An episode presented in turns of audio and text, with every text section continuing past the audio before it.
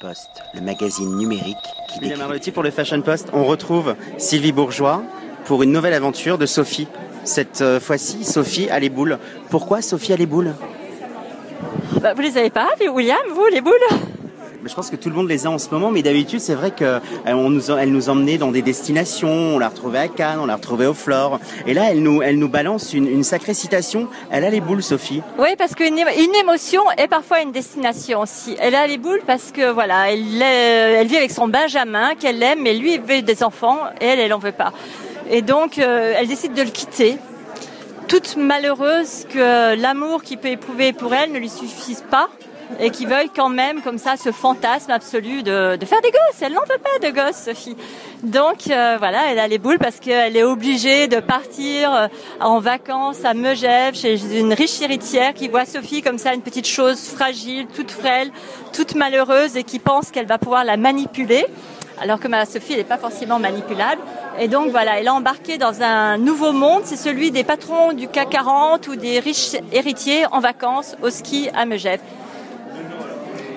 Sophie ne vieillit pas, elle est un peu comme Tintin. Euh, moi, j'aimerais savoir si euh, Sylvie, Bourgeois n'a pas envie d'enguirlander un peu tout le monde à travers sa Sophie. Ah oui, il y a beaucoup de colère dans, mes Sophies, évidemment. Euh, il y a une colère qui est dite avec la dialectique de mon héroïne. C'est-à-dire que Sophie, elle est très passionnée et tout ce qu'elle sort comme ça, ça, passe par, trop d'émotions. Donc ça, parfois, ça boule. Et elle fait euh, des grosses boulettes, si on veut rester Et dans le thème boule de neige. de la boule. et donc voilà, c'est pour ça, c'est un personnage qui est libre, qui est drôle, qui est cash, qui a une façon pas du tout convenue d'aborder euh, la vie ou les situations difficiles. C'est pour ça qu'on l'aime. J'ai une question par rapport à la, à la couleur récurrente des couvertures, le rouge. On retrouve toujours le rouge. J'ai encore envie de demander pourquoi, je suis très curieux. Ah bah le rouge, c'est le rouge de la passion. Et puis moi, dans mon bureau, on est blanc et rouge, vous savez, William.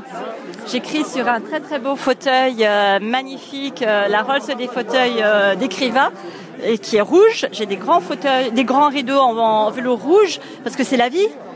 Et euh, voilà, euh, ma Sophie, elle est vivante, elle, elle explose, elle rit. voilà, c'est la vie à 3000 à l'heure, ma Sophie. Dans le précédent opus, il y avait l'histoire d'une robe qui avait un rôle magique. Oui. Elle s'habille toujours Comment ça se passe euh, dans cet épisode? Ah bah là, elle a beaucoup de moon boots. Hein. On est dans la neige, donc elle fait du ski. Elle, euh, elle est chaud. Et puis là, on a plutôt une histoire avec euh, un manteau que lui prête euh, sa riche héritière, donc un manteau qui coûte très cher. Et donc, elle, qui va avoir des petits soucis. Et là, on, elle se dit, mais merde, c'est chiant d'avoir des amis riches parce que pour le rembourser, il va falloir que j'économise pendant 30 ans. C'est quoi? C'est sa peau d'âne? Ça peut être sa peau d'âne, oui, un peu.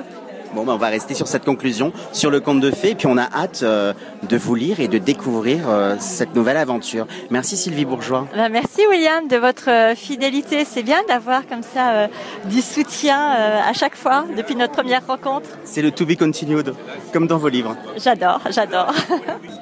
Le magazine numérique